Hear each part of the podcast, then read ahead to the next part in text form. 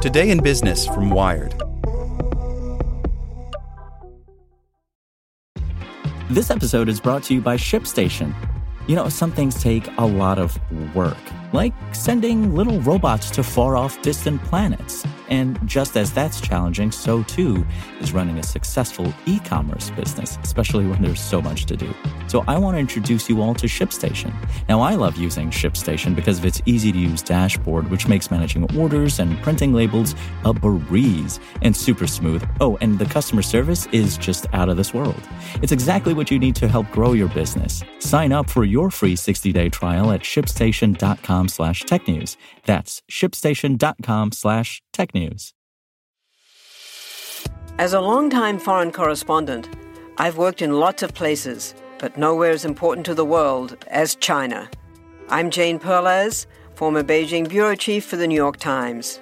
Join me on my new podcast, Face Off US versus China, where I'll take you behind the scenes in the tumultuous US China relationship.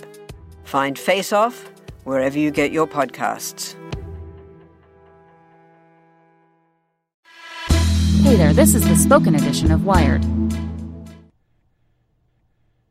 Programming languages may finally be reaching a status quo by Klint Finley.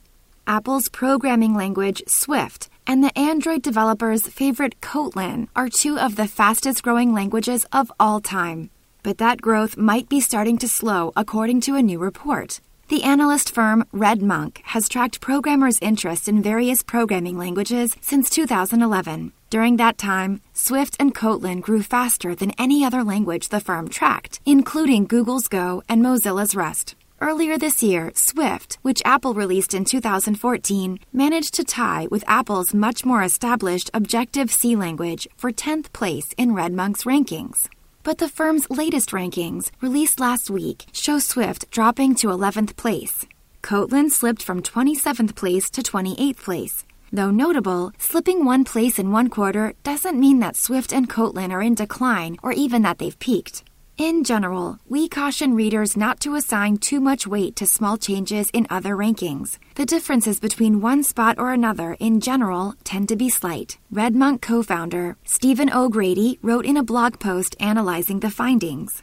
Also, RedMonk's rankings don't necessarily reflect how widely used a language is in commercial projects, or how many jobs are available for programmers versed in the language. Rather, the firm tries to gauge developer interest by charting the number of questions programmers ask about a language on the question and answer site Stack Overflow and the number of projects hosted on the code hosting and collaboration site GitHub. This can reveal trends and help companies decide what languages to use for new projects. Languages generally see their biggest gains in their early months and years, since they're starting from such a position, so it's no surprise to see them cool off but the world of programming languages could be stabilizing a bit after a decade of change. In fact, RedMonk's rankings have generally been pretty stable in recent years, especially towards the top of the list. But early in 2016, it appeared that programmers were starting to make up their minds amongst all the new languages released over the past decade. But shakeups do happen. Czech based software company JetBrains officially released Kotlin in 2016, and Google announced that it would officially support the language on Android last year, leading to its meteoric rise. Want to learn how you can make smarter decisions with your money? Well, I've got the podcast for you. I'm Sean Pyles, and I host NerdWallet's Smart Money Podcast.